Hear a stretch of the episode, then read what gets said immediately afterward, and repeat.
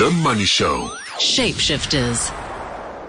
Welcome back to the Money Show. It's time for Shapeshifters now. Every week, uh, the Money Show, Bruce Whit- with uh, Bruce Whitfield uh, hosts a business person who has shown an ability to adapt to their conditions. Today's shapeshifter is Dr. Terence Sibiya, Group Managing Executive of Nedbank Africa Regions. Dr. Sibiya is currently the Group Managing Executive at Nedbank. He is responsible for leading and managing the SADC owned and managed businesses and the investment in EcoBank, Ecobank Transnational Incorporated to ensure that they grow and achieve the key strategic objectives of building scale, increasing market share, as well as improving, uh, you know, Africa's business um, uh, uh, quality that is. And we're going to be speaking to him now. Terence uh, Sibiya is our shapeshifter. That is a mouthful, uh, Terence, but where did your beginnings uh, start, uh, so to speak? You know, where were you playing around as a kid before you even thought about investment banking? good evening, uh, Mateo, and good evening to the 702 listeners. It does sound like a mouthful, but uh, ultimately, I'm a humble servant of the people trying to make a difference on the continent. That's all I am.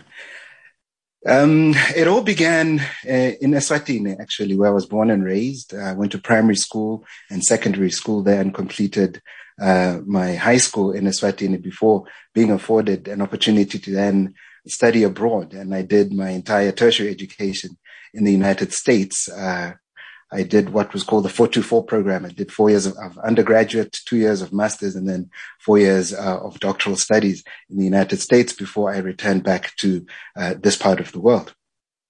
Now, give us that story. How uh, did you, as a young uh, man in Eswatini, you know, um, get the opportunity to go and study abroad and, you know, give yourself a culture shock?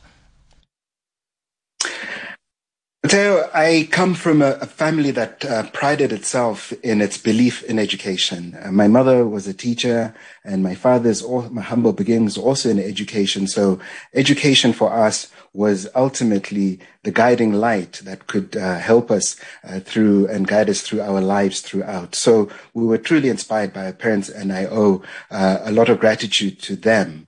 So throughout my academic and uh, indeed professional uh, career, I've never stopped learning and never stopped being curious about how the world works, what makes the world tick. And uh, banking became another one of those uh, areas of curiosity that has defined my more recent uh, career. Mateo? So take us back to the Terence in school. I mean, uh, you saying your parents always valued education, but you know, when you went to school and your parents weren't there, were you raising your hands in class or were you at the back of the class uh, causing trouble? I sat at the front of the class. I volunteered to help the teacher uh, carry the books from time to time. I was always uh, quite academically inclined and curious uh, in, in, in school. I was well behaved, quite uh, uh, into sports as well. I played uh, soccer, as it were, football, as it's known in other parts of the world, and quite uh, involved in the school extracurricular activities, whether it was environmental science, whether we were planting in nature, planting indigenous trees in nature reserves, and then also um, uh, quite interested in the arts and, and, and, culture throughout school. So I was quite an active uh, young child. While of course academics were important and I focused on that as my grounding, I also did try and expand my uh, curiosity towards other areas outside of academics like sports, arts, and culture you had a very balanced life uh, in school. That also explains, you know, your trajectory uh, to the US. But tell us about that application to go and study in the US and uh, how you felt when you when you got that letter that confirmed that you'd be going abroad to further your studies. I could have never, in my in my wildest dreams, imagined that the opportunity would come. And I, as, as, I say, I do owe the gratitude to the guidance of my parents and, and people that uh, we, we were surrounded by who also prized uh, an academic uh, career and acad- focus in academics. So when that letter of acceptance came, really my heart skipped a beat and uh, I couldn't, I didn't even know what to expect. Uh, I had I'd been accepted into university for a computer programming uh, degree, and um, that that was then uh, the beginning of uh, understanding how the world can become your oyster if you focus your efforts around uh, what opportunities the now but perhaps more importantly, what it can uh, do for your future if you get a good a good education and exposure in in my in my world now beyond what I knew in Eswatini and South Africa, for that matter. Mateo? Now you had to shift from being a young, diligent man in Eswatini and, uh, you, know, you fly over to the United States. You, you get there. What's your first impression of your place? Are you under pressure? Are you excited? What's happening in your mind as you further your dream? going going through my mind first and foremost was I'm so far away from home.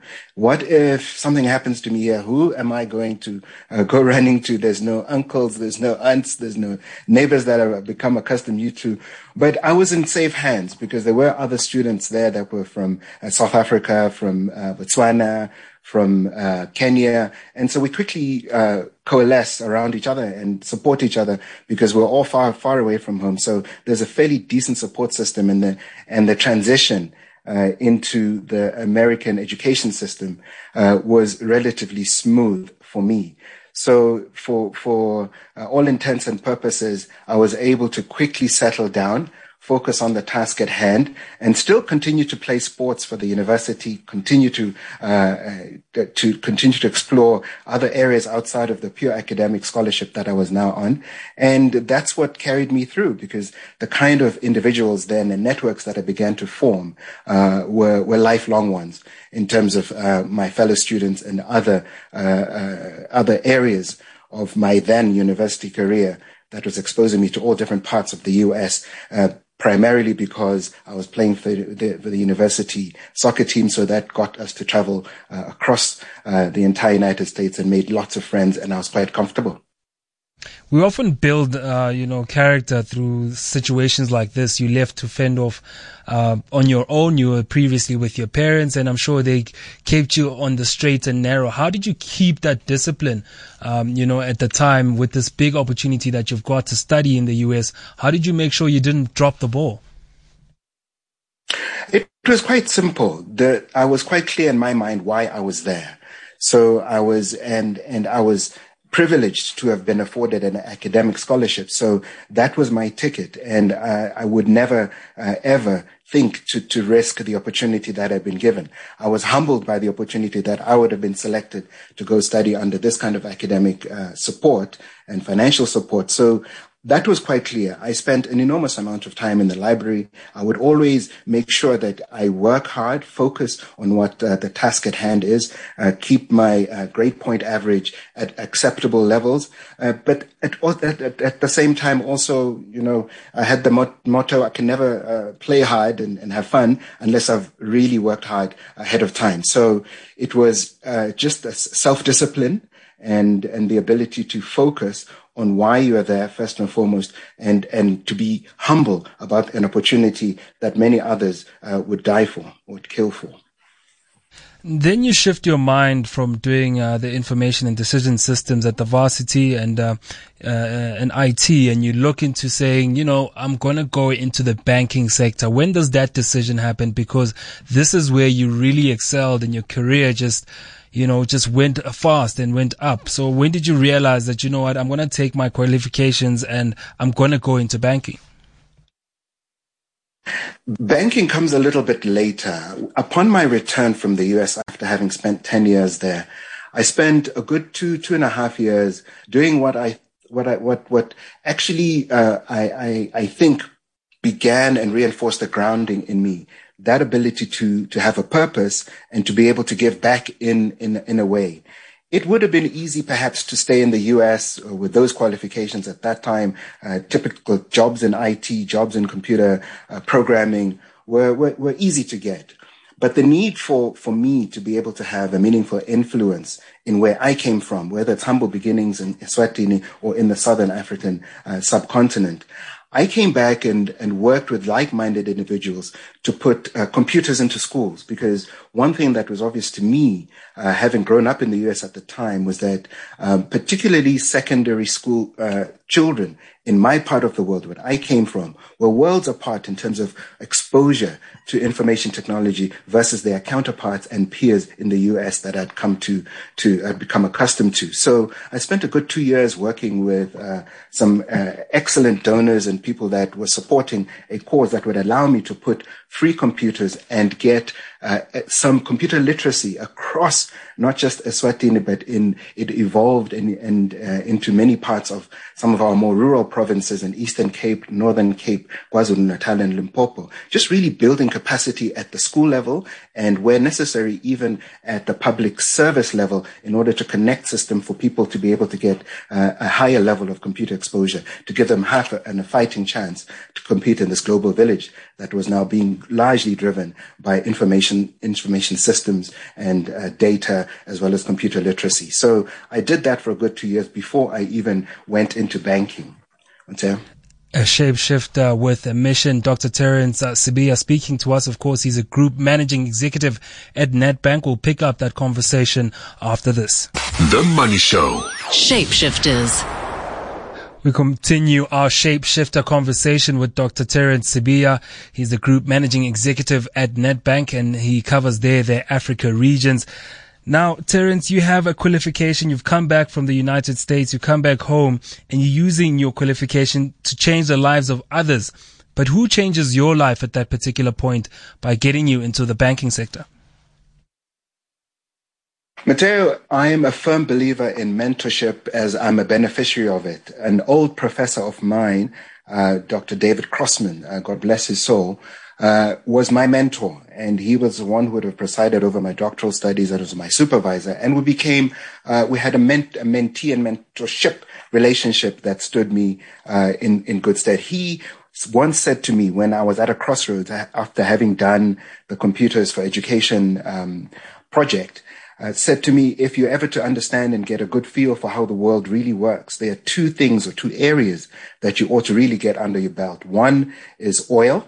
And the second is treasury, as he said, or uh, interpreted to mean how that how oil is so important to the global uh, geo geosphere, and then obviously treasury, how money works, and that stuck with me. And my first corporate job beyond what I did with the Computers for Education was actually in oil. I joined Total, uh, South Africa at the time, and spent an enormous amount of time rotating between different divisions, whether it's upstream, uh, uh, in, in terms of how oil, how a drop of oil is converted at a refinery, right down into our, into our um, petrol pumps and into our various vehicles. And then also understanding the retail side of oil and the retail side of the business of oil and gas. And I learned an enormous amount of time, amount of, um, uh, learned an enormous amount at my time at Total South Africa before I was then approached by uh, Standard Bank. Uh, at the time, um, there was a transition from Standard Bank becoming, uh, in this case, Standard Corporate and Merchant Bank, SCMB, to what became a corporate and investment bank. And I was approached by them uh, to join a small group of young uh, individuals that could form a part of a development of sorts and could be mentored through investment banking. And that was my first step, Mateo, into banking at Standard Bank. Uh, uh as as a non-banker, I felt accepted because typically you would think I should have been a chartered accountant or an MBA. Yes. But I came through a completely different route um, and came in really fresh, but with an eye for um, for business and also an eye for making a difference uh, using um, financial services. And how did you find that move, you know, from the oil industry that you were clearly enjoying yourself in and also learning a lot from it to be pulled into banking and the numbers and the crunching of numbers and also, you know, the, the dealing with uh, uh, retail consumers that are banking uh, with these financial services uh, companies? Uh, Mateo, as a natural uh, sponge for knowledge, um, and the program of integration, exposure, and rotation that I was given, it was an easy transition because at the time, I think there was there was a lot for me to learn. I all I would have known going into the bank at the time was a branch and maybe an ATM here or there. I didn't understand uh, anything much about investment banking, about how credit works, project finance, structured finance, acquisition and leveraged finance worked.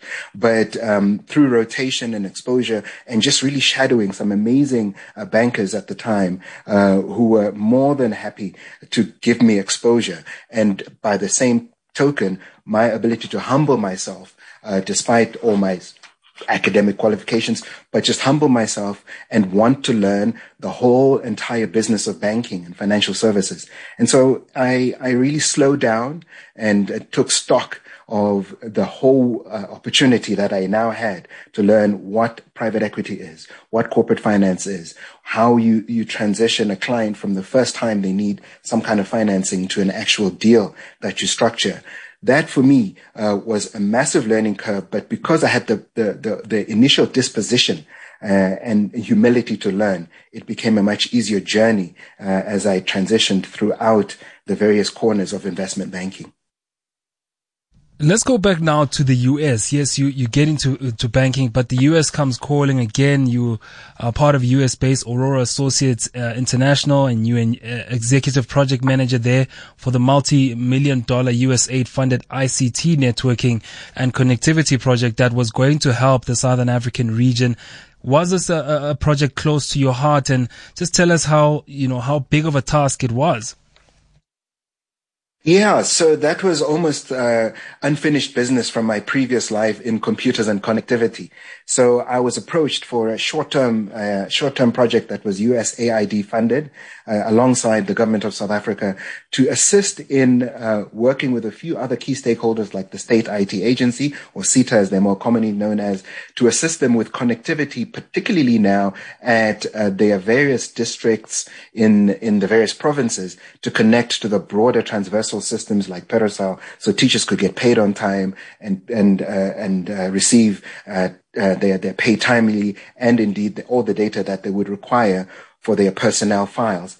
And so that project was a, quite a specific intervention that I was approached for to run as project manager. And I was privileged again to work with some amazing people in the public and the private sector to pull that over, pull that off over a period um, of about nine months before I could then return back into, into corporate life.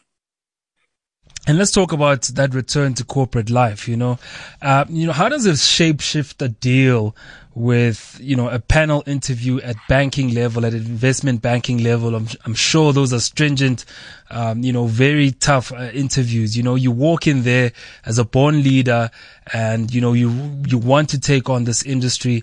How do you win, uh, you know, those kind of uh, boards over and those kind of panels over? You know, I've always thought, you know, the guys at the very top get, get the toughest interviews. So when you walk in, uh, who is Terence Sibiya in that, in that room?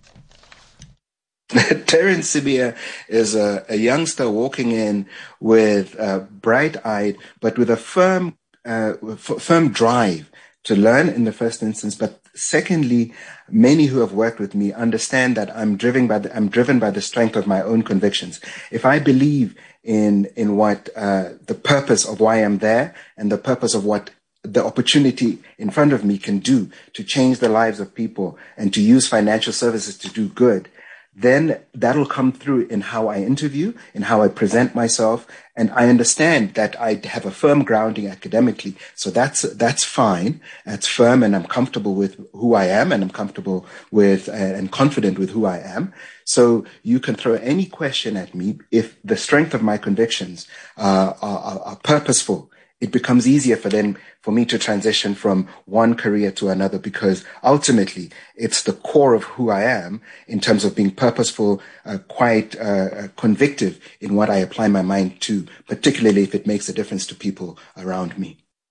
Now, uh, quickly, Terence, you now at Nedbank, you've got a strong hold on the SADC region and uh, your leadership there are proving to be quite advantageous in terms of digital uh, banking in Africa. When everyone was saying they're worried about the brick and uh, mortar uh, branches, you saying, no, actually COVID is an opportunity. Tell us how you've led the company uh, so far.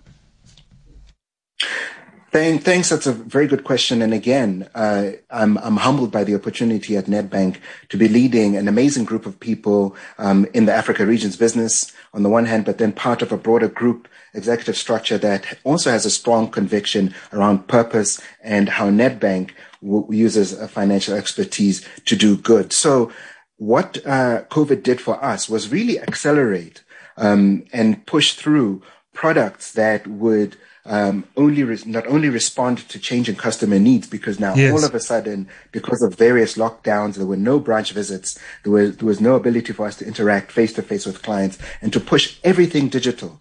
Technology, the technological platforms were solid. They showed tremendous resilience, and most of our clients then were quickly and in an accelerated way pushed into our digital platforms.